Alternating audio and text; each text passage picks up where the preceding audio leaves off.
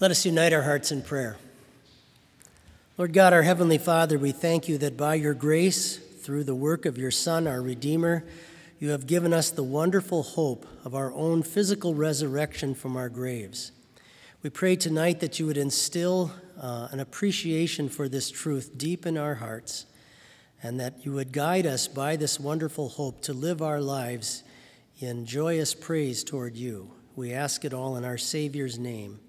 Amen. Dear fellow redeemed who have been purchased and bought back to God by the suffering, death, and resurrection of his only Son, our Lord and Savior Jesus Christ, God's grace, kindness, and compassion are yours to be found totally in this Savior. Amen. In November of 1942, during uh, World War II, there were five brothers who went to sign up for the Navy.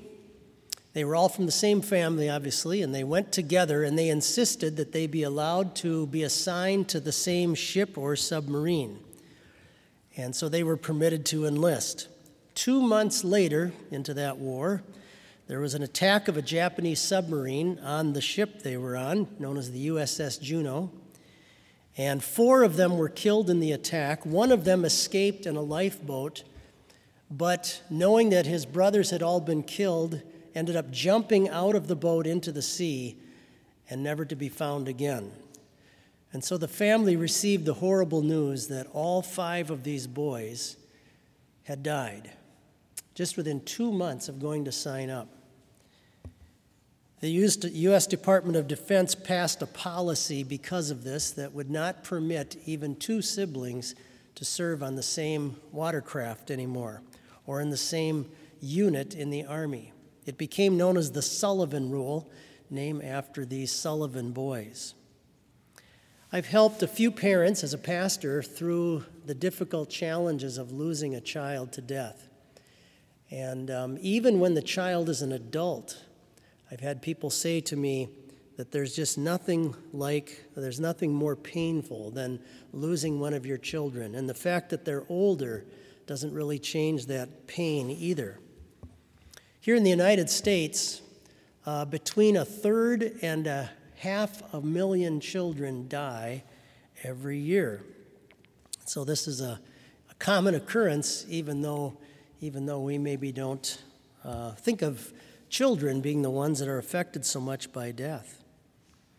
And I'll, I'll say that having been at the bedside of parents watching their children, their child with a terminal illness, is one of the most helpless feelings in the text before us, uh, Jairus, the synagogue ruler, comes to Jesus with this plea to come and help his daughter, who's fallen very ill.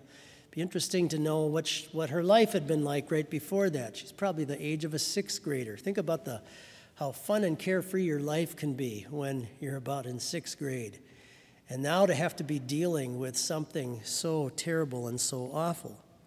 And as she was struggling for life, you can tell the family um, had rallied around her, and to such an extent that Jairus would go off on a long trip to find this miracle worker, the Son of God, to come and heal his daughter. But now, of course, the news comes that she has died in the meantime. And uh, one of the ways that families would let it be known the, to the community that uh, that, that someone had died in their household was to, to actually hire professional mourners to come. Quite often, a woman would sit on your steps, even if you were poor, and would wail and cry and, and sing some of the Psalms and chant for you.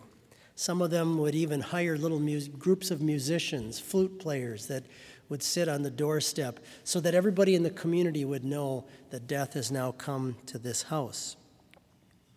St. Paul talks about death having a sting to it.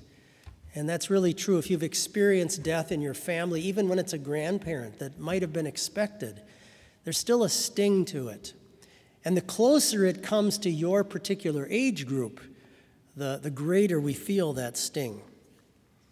And none of us who are here today, especially in this era of a pandemic going around the world, none of us here live in the in the fog that, that this life is just going to keep going on. We, we've seen too many funeral processions, we've seen too many cemeteries Uh, we've read too many obituaries in the paper to look at life too blindly.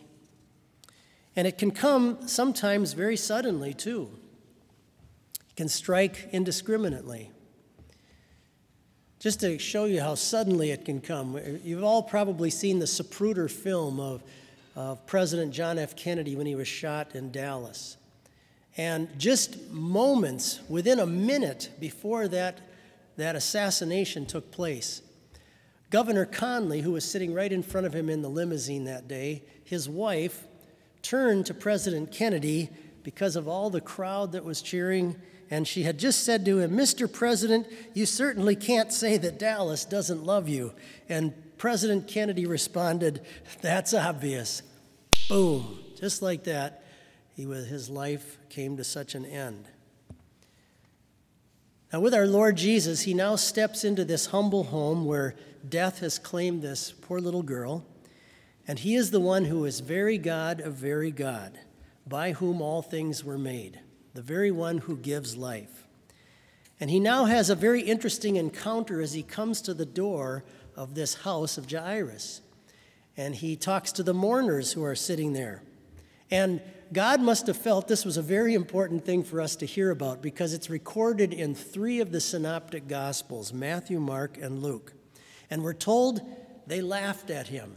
When he talked about her death as if she was just sleeping, they laughed at him. And doesn't that kind of make sense to our logic, to our reason, the way we would probably look at death based on the rules of nature that we know and that we understand? But we have to understand we're dealing here with the Son of God. We're dealing here with someone who is above all the laws of nature. And those of us who are very hemmed in and very imprisoned by death may have a hard time relating to someone who's above death and who rises so high above it. And so the Son of God can call anything he wants whatever he wants. He can call water wine. He can call a tempestuous sea calm. He can call a few fish and loaves food for thousands. He can call the eyes of a blind man opened. He can speak to the dead body of a precious little girl and call it sleeping. Now, death had certainly claimed this little girl, but now the Lord of life himself comes and speaks a command to bring her back to life. And I love the little passage that it says that he handed her back to, his, to her parents. Just that gentle touch of bringing life. You can imagine the joy that came back to her mom and dad. Our Lord Jesus, who himself defeats death by his own resurrection, he lives in the certainty of rising from the dead. He lives in the certainty of the resurrection of the dead.